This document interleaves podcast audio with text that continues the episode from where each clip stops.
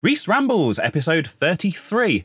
And one thing that I should get out of the way immediately is the video thing. Hello. Hi, YouTube viewers. You can see my face. Yeah, I thought I'd try something ever so slightly different for this one. Whether it's going to create a lot of overhead that's going to kind of hold these up, I'm not really sure. But yeah, I thought for the benefit of the viewers on Rhys Rambles, the YouTube channel, I thought, why not hit record on the camera and let people see my face? Now, if you're listening on the usual, podcasting platforms, stuff like Spotify, Google Podcasts, although I will say if you are listening on Google Podcasts, it has been announced this week that that's going to be discontinued in the future. So you might want to find a new podcast listening platform. Obviously there's YouTube Music, which this also goes out to, and there's Apple, and there's a few others that it all gets kind of automatically syndicated out to on the internet somehow in ways that I don't understand. But yeah, the primary platform that I use is Spotify. And of course, that used to be Anchor originally until Spotify acquired it. And there's actually quite a funny story about that from this week, because I thought that I'd actually completely lost this podcast and completely lost access to it. I was reading that you can actually set up multiple podcasts against the same account on Spotify for Podcasters. So I thought that I'd try to be clever and maybe set one up for, like the specials and, kind of one-off things that are not part of the usual kind of weekly service. So I have this dashboard called Spotify for Podcasters. And of course, this was originally Anchor FM. And I went on there and I went into the option to create a new podcast and went through the process, just set one up, test podcast or whatever it was called. And Rhys Rambles disappeared. It wasn't available in the dashboard in the back end anymore. And of course, I kind of panicked a bit, kind of felt a bit of relief that actually, perhaps I'm finally free from this thing. I thought it was probably, in the best interest of my listeners. Also, the America two-part America special had literally just gone out like the day before, and I didn't want it kind of disappearing off all of the podcast platforms because it was doing quite well, and I was having some quite nice chats to people on the internet about it.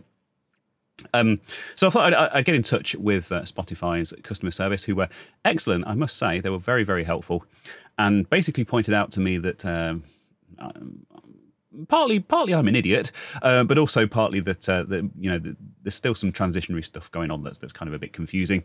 And essentially that I'd created the new podcast against my actual Spotify account that I've had for years, and that Rhys Rambles was still quite safely associated with my legacy Anchor FM account. The confusing thing being that if you log in on one, it automatically logs you in on the other. So if I logged in on the Spotify account, all I could see was the new test podcast.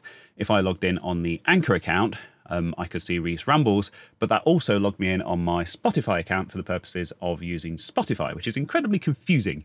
But yeah, I thought, no, this is complicating things. I'll delete the test podcast. I'll worry about that later on when it comes to it.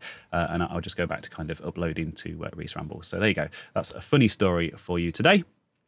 And that's the Rhys Rambles podcast and how I very, very nearly lost access to it. Now, I also have an update from the Department of Corrections, a.k.a. my wife, Catherine, who is an avid listener. Shout out to Catherine. Hello. I'm sure you're listening somewhere, possibly on the treadmill, in the garage, possibly in a hotel room on a business trip, or wherever it is that you listen, sometimes in the office, I think. Am I allowed to say that? No, she doesn't listen in the office. She's a very hard worker. But yeah, she was listening to the America special that went out last weekend and pointed out to me something that I'd missed. Not a mistake as such, although she does like to point out when I make mistakes in my rambles. The chronology of things, that kind of thing. When I kind of have to think off the top of my head, because I work from a list of bullet points when I record these, and when I did. Let's go off on a little tangent for a moment. When I did the America special, I actually went through my Google Photos and kind of scrolled through. Went back to the beginning of the holiday, scrolled through in order, and anything that kind of stood out to me that I thought, oh, that's interesting. I just added a bullet point in a Google Doc. So started at the very beginning with the. The flight and the Napa Valley wine train, and then on to, San Francisco itself and all that stuff.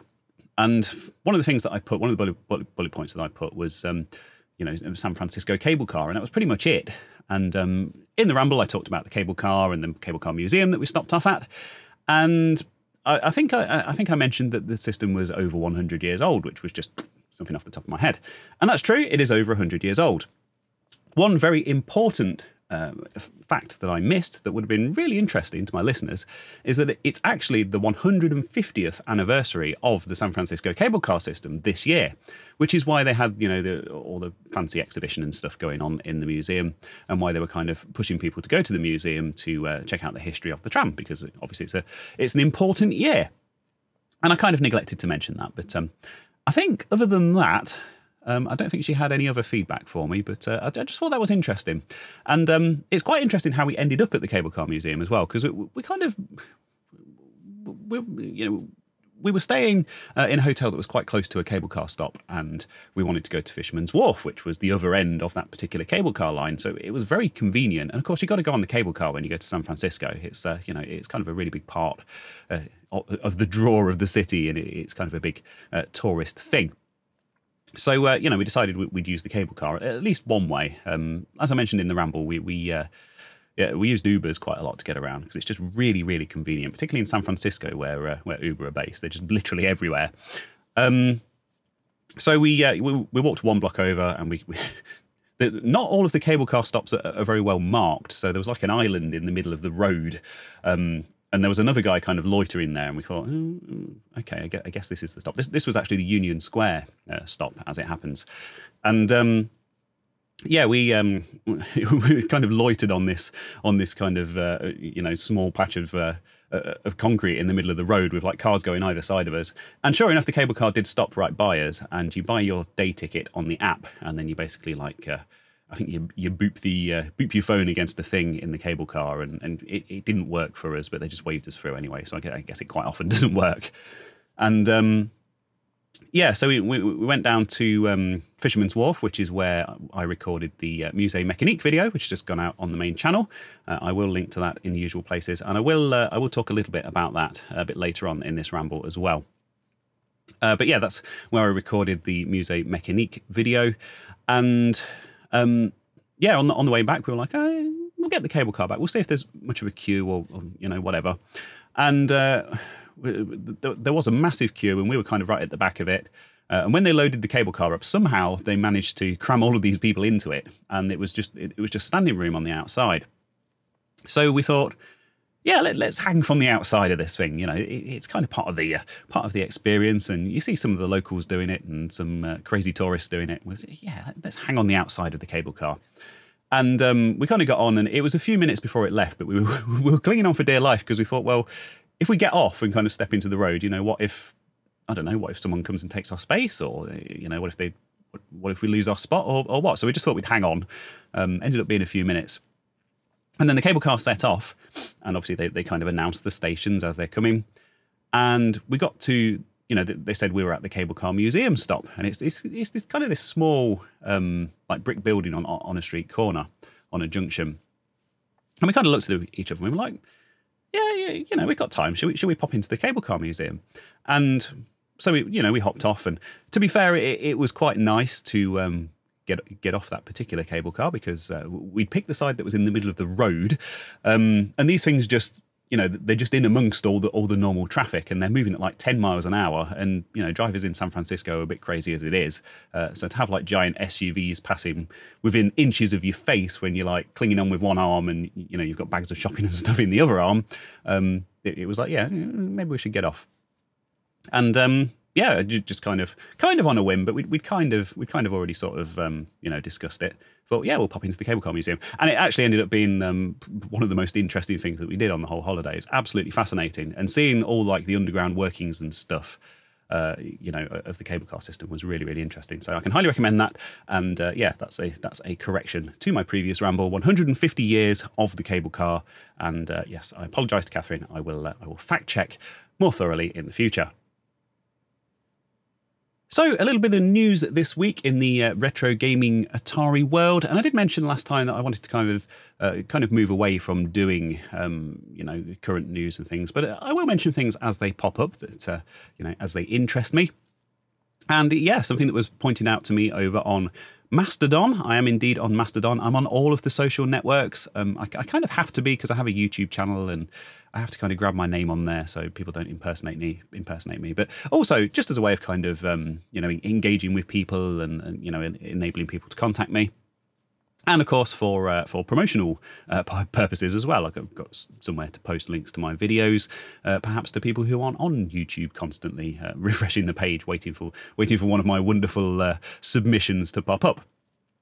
And so I'm reasonably active over on Mastodon, although I am spread quite thin nowadays with Threads and Blue Sky and Twitter and Instagram and everything else. I get it. They're all bullshit. But like I say, I have to be on them. But over on Mastodon, I'm on oldbytes.space, which is a really, really fantastic community for retro creators and people interested in retro computing type stuff. And Boris Kretzinger, who is a long-term follower and supporter of the channel, who goes by the name of Dataset User Online. Hello, Boris. Thank you very much for all your support for the channel over the years. Who are a name that I've seen popping up since the very beginning.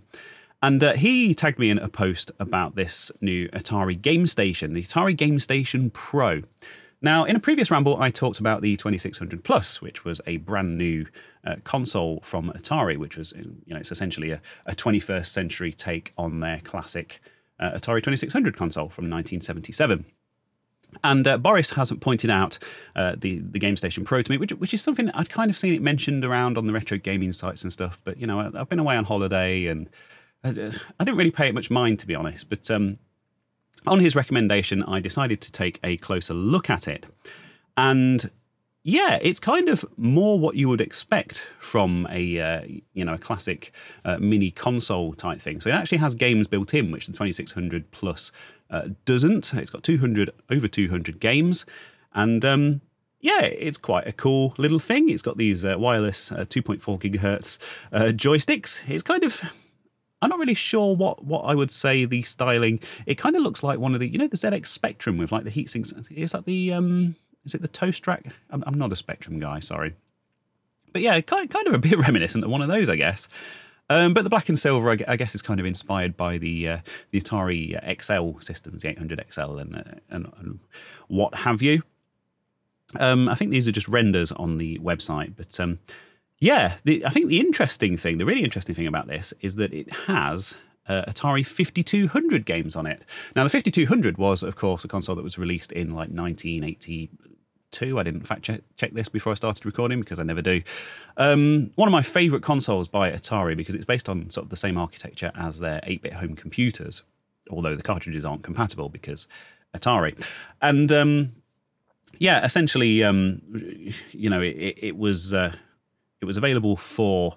It was on the market for less than a year. I actually did a video about this console on my channel, and it was one of the victims of the Tremels taking over and decided to axe it to concentrate more on home computers and stuff, which is a real shame because it was a very cool thing. And it's also kind of gone down in history for being absolutely enormous. I mean, when I did the Atari show and tell thing with Neil from RMC, we compared it to a lot of other consoles, and it's even bigger than the original Xbox. It's an absolute chungus of a console. And the other thing that it's kind of known for is having really terrible joysticks, which is a little bit unfair because they're analog. They're not self-centering, but they're analog, and they work quite well in a few games that benefit from having an analog joystick, like Missile Command being one. I love the version of Missile Command on the 5200. I think it's great with those joysticks. But the contacts kind of degrade over time, so the button presses are very sort of hit and miss, unless you rebuild yours with the gold contact kit, which I've done for mine. It was just kind of one of those historical oddities. So it's really interesting to see Atari actually acknowledging it for once and releasing a console that supports the games from the 5200. So, yeah, it hasn't built in. I don't know if you have the ability to load up more games onto it. I'm sure that's probably something that people will work out, as always happens with these mini consoles. And it also has Atari 2600 and 7800 games, over 200 officially licensed classics. Of course, I'm just reading from the website now.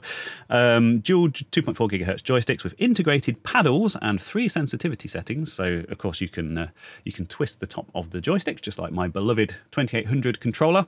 I should also point out that Lee from Lee Smith's Workshop has done a follow-up video to that as well. Everything I mention in this ramble will be linked down in the usual places, of course. But it's got the all-in-one joystick and paddle controllers, which look quite cool, actually. Quite nice styling on those. Not really reminiscent of any other kind of classic Atari controllers, but hey, they're doing their own thing. RGB lighting, which hopefully you can turn off because I'm not a fan of RGB lighting generally. And plugs into your TV using HDMI and available for delivery. By October the 31st, which is, it's a month away now, for an RRP of $99.99, which is very reasonable for what you get. Anyway, it's an interesting looking thing. I will link to it down in the description and in the show notes on the podcasting platforms. And thanks to Boris for pointing that out to me. Looks like a very cool thing. Not sure if I'll be picking one up. I have ordered a 2600 Plus because that does look very cool. I probably should, shouldn't I, for the sake of the channel? I think it's justified spending some Patreon money on this. So, the Atari GameStation Pro. So, on to some behind-the-scenes YouTube-y type stuff, which I'm sure you're all here for. And this kind of comes off the back of a conversation that I had with some fellow YouTube channels. And this... obviously, you can't have a conversation with a YouTube channel, but conversations with fellow YouTubers who have their own channels. And it was a talk about comments and kind of our policies towards dealing with comments. And a lot of these guys I was talking to, their channels are smaller than mine. They don't have as many subscribers and they don't get as many comments as I do. And I must say, I used to have this policy where, so we have something called YouTube Studio, which we can log into, which is what we use to manage all of our videos and our channel. And, so basically it's where we go to upload videos. We can see latest comments. We can see analytics on the channel. So we can see how many views we've had and all that kind of stuff. Any copyright strikes against us, obviously we can dispute those, stuff like that. All that kind of stuff, just anything to do with the YouTube channel. And it's all managed through YouTube Studio. And there's a section in there called Comments. And what happens when you click on that is it gives you every single comment that you've had on your channel in descending chronological order. So you've got the very latest at the top, and it goes all the way down to the bottom. For those who are watching this, I'm not going to show you my comments thing in the back end, because you never know what might pop up and... whatever. The point being that I made a video all about a solar project on my channel, which long-term viewers might be familiar with. It came out just over a year ago. And I'd basically done this DIY project where I put some solar panels on the back of my house and used it to power all the stuff that I do with my channel. And that video went viral and it had nearly a million views by the time I took it down. And yes, I took it down, even though it was massively successful. And the trouble, up until that point, I'd been going into my comments section every day, sometimes, like 2 or 3 times in a day, and taking the time to sort of read everybody's comments and reply to people and that kind of stuff. Even the nasty ones, you do get the very occasional troll when you have a YouTube channel. I've been quite lucky in that they've been, by and large, quite positive. The only real negativity is people kind of nitpicking things and trying to call me out and say that I'm wrong about generally unimportant stuff that 99% of people don't give a shit about. But by and large, it's been positive. But the solar videos came out. The initial solar video came out first 24 to 48 hours. It was good. There were, it was all my kind of usual long-term viewers, and they were like, "Oh, this is a bit different, but it's really interesting." I wasn't really sure what to make of it going in, but thanks for putting this video together, kind of thing. It's really got me thinking about how maybe I could do something similar, and a few people of course had already built similar things and were kind of giving their input, and it was all really nice and all really pleasant. Then obviously there was that fateful morning when I woke up and noticed that the video was getting like 2,000 views per hour. And pretty much from that point onwards, I'd go into the comment section and there'd be the occasional one saying, oh, you know, this is great, well done, really looking forward to the rest of this series, I've subscribed to the channel. But there was kind of this split. So there was the solar community itself, who either kind of fell into the positive or the negative side. The people on the positive side were encouraging me and saying, oh, you should do this next, you should do that next. Or they were saying, well, you know, I know you're new to all this, but I think you should do this bit slightly differently because it's not quite right, or it's not quite as safe as it could be, or, you know, something like that. All very constructive feedback. But there are also negative people in the solar community. There, you know, like any community, there's kind of gatekeepy people who are like, oh, you know, who is this idiot? He has no idea what he's doing. He's obviously not done any basic research, which obviously I did, but there's so much conflicting information out there, and literally all I did was buy a kit and build it according to the instructions. But yeah, you know, those kind of comments, gatekeeper comments, and people, some kind of very rude people, calling me an idiot and stuff, which is fine. You know, I'm a big boy. I can handle it. It's not a problem. But they take up a huge amount of time because I was in the habit of replying to pretty much everyone. And, you know, even those negative comments, I was sat there and, of course, I'd have to think for a few minutes and think, right, okay, you know, how am I going to address what they're saying? I need to be polite to them because, you know, I can't just tell them to piss off or whatever. You know, cause that's not how I want to deal with people, even if they're being rude to me, to my face. And quite often you get comments that you kind of perceive as negative, and then you reply to them, and they end up, you end up having quite a sort of civilized conversation with them. Ooh, bit of madness there. Yeah, you know, and because you've kind of misconstrued what they were saying, or maybe there's a language barrier or some kind of cultural difference that makes me read their comment and kind of perceive it as a negative thing when actually it's not. But yeah, so you know, I had comments from the solar community, very positive people, very negative people, and there was another section of comments who were people. I think I've talked about this before, but it's always interesting to revisit. People who seem to think that YouTube is Reddit or maybe their local newspaper comment section. And they go on there, they go onto youtube.com, they see a big list of topics and they think, solar power. I hate solar power. Solar power is woke. It is part of the agenda of the leftist liberal elite who are trying to take away my way of life or something because of some bullshit they've read in whatever newspaper they read. And so they click on it because they want to make a point of leaving a really nasty comment saying, "Oh yeah, solar power. You're not going to save the world. You know, you're not going to save any money. You know." Even though I made it very, very clear in the video that I just wanted to play with it because I thought it was cool, and I wanted to generate my own electricity because that's, you know, it's a cool thing to do. And I got more and more of these as time went on, and I got to the point, and I actually, you know, some of them got the better of me, and I did end up arguing with them and. Some of them, you know, I at least tried to be civil in my replies to them, and then they'll reply back and just double down and get even nastier. And I just thought, I'm wasting my time with this. You know, this isn't my audience. These aren't my viewers. And this is time I could be spent on other stuff, on work stuff or creative stuff or, you know, working on other videos or whatever. So it was at that point that I stopped checking the main comments tab on YouTube Studio. And I haven't checked it since. You know, that was like a year ago. Because if people are leaving comments on videos that I uploaded, you know, 2 or 3 years ago, yeah, you know, I mean, a lot of those are going to be, they're going to be good people, they're going to be genuine people, they're going to be people providing, you know, useful feedback. Quite often they're people asking questions. The trouble with that being that if it's something I did 2 years ago, I mean, you know, the stuff that I put in my videos is kind of the sum total of my knowledge on that given topic at that given moment anyway.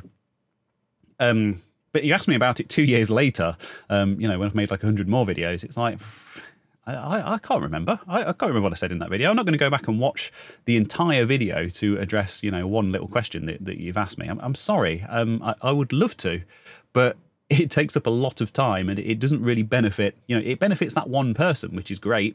It's great for them. But it doesn't really benefit the world at large. And unfortunately, you have to kind of prioritize these things. But Yeah, so that's why I've stopped checking. So I wanted to talk about, this is all a kind of roundabout introduction to talking about a few big channels that I watch who have actually kind of publicly stated their approach to comments and how they deal with them, and how that's kind of inspired my own approach going forward, which I will talk about after this. So I just wanted to point out the first channel. It's probably one that you may have heard of, and that's Mr. Beast. Now, you may not like Mr. Beast. I know I've spoken about him on Rhys Rambles before, but yeah, Mr. Beast, biggest individual creator on YouTube. As I can see here, he has 187 million subscribers, and in his latest video, he's done $1 versus a $1 billion car, which I haven't watched. In fact, I tend to watch this stuff on TV on my personal account, so that's generally why all of this stuff comes up as looking like I haven't watched it, because I'm logged into my Control.Rhys account at the moment. But that's by the by. So Mr. Beast has gone on record in a few interviews, and I like watching interviews with him because he's actually a really smart guy, and he has some very interesting thoughts on YouTube and his kind of motivations for doing what he does. You know, he's a really interesting chap to listen to, and you know, I watch like Colin and Samir and a lot of these kind of big YouTuber interview channels anyway, just to see if there's anything I can kind of learn from them. And yeah, he basically says that he used to reply to every single comment that he got on his channel up until the channel was actually quite big. And, you know, he'd actually set aside like a couple of hours every day to just sit down and go through the comments and reply to people and chat to people. And if people replied to him, he'd reply back, and, you know, he'd have a whole conversation with them because he was building a community around his channel. And, you know, this is exactly how I did things before the solar video blew up.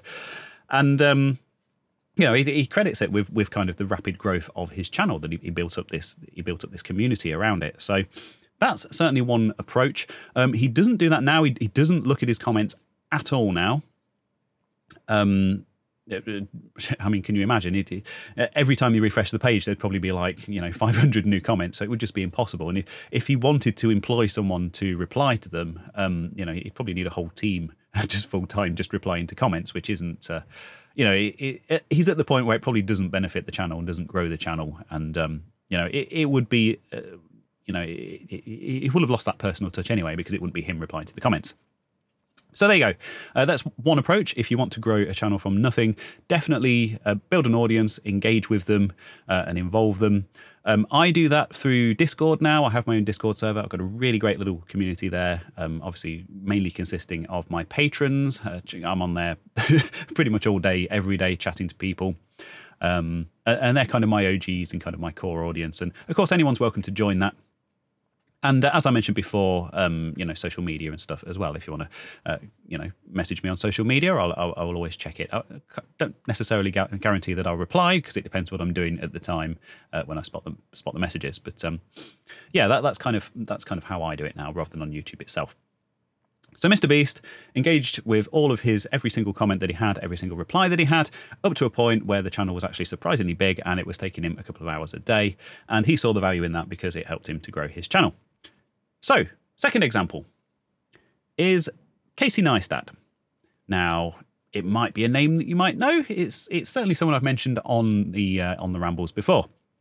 Casey Neistat was Mr. YouTube before Mr. Beast came along. You know, if you were watching YouTube back sort of 2010-ish, you know, 10, 15 years ago, the very early days of YouTube, Casey Neistat was kind of the first big name on YouTube, the first one to kind of make it really big.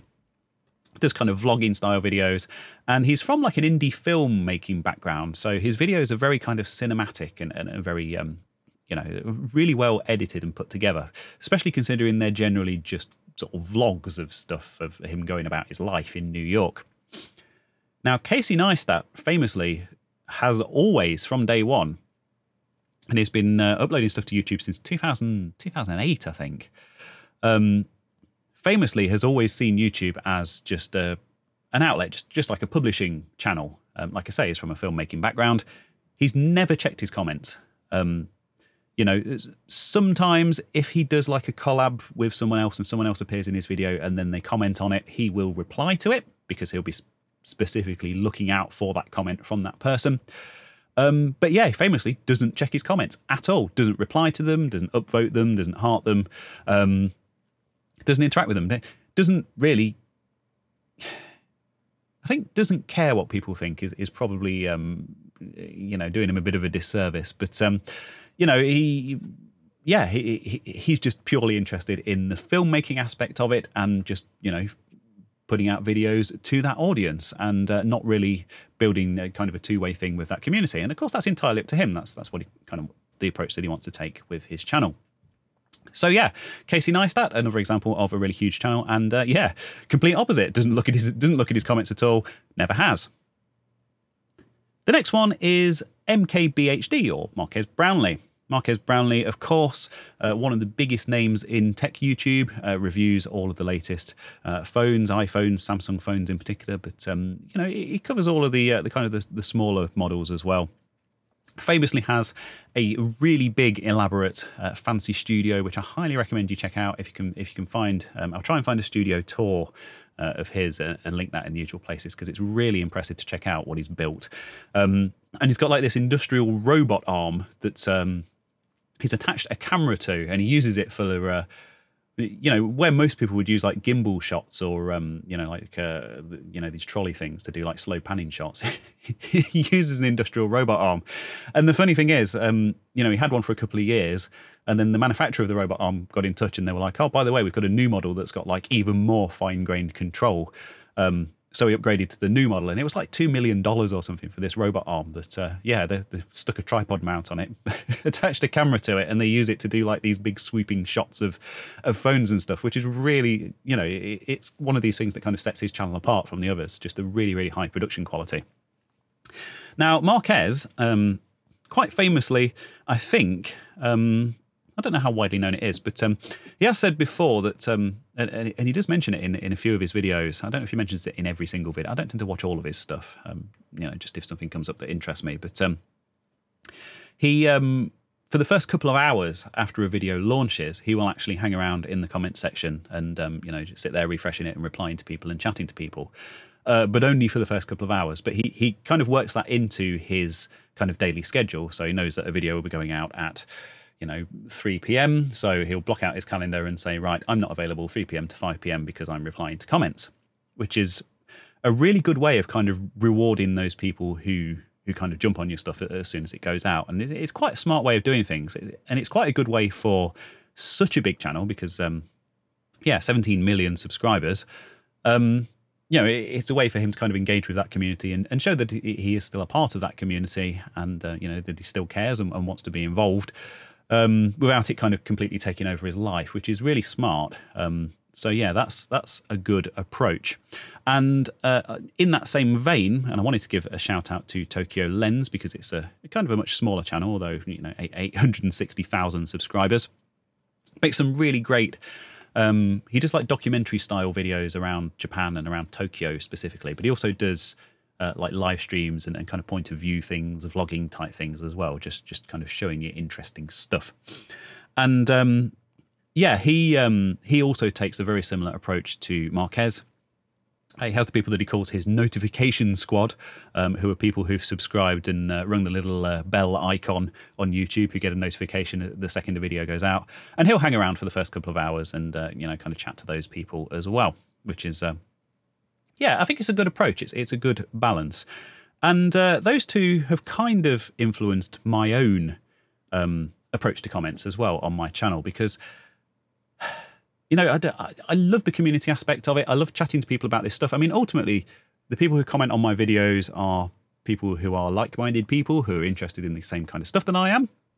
Often, you know, share similar opinions and kind of knowledge on these things. And often they know interesting little... tidbits and stuff that I kind of overlooked, and you know they share them in a friendly way, and you know it's really interesting.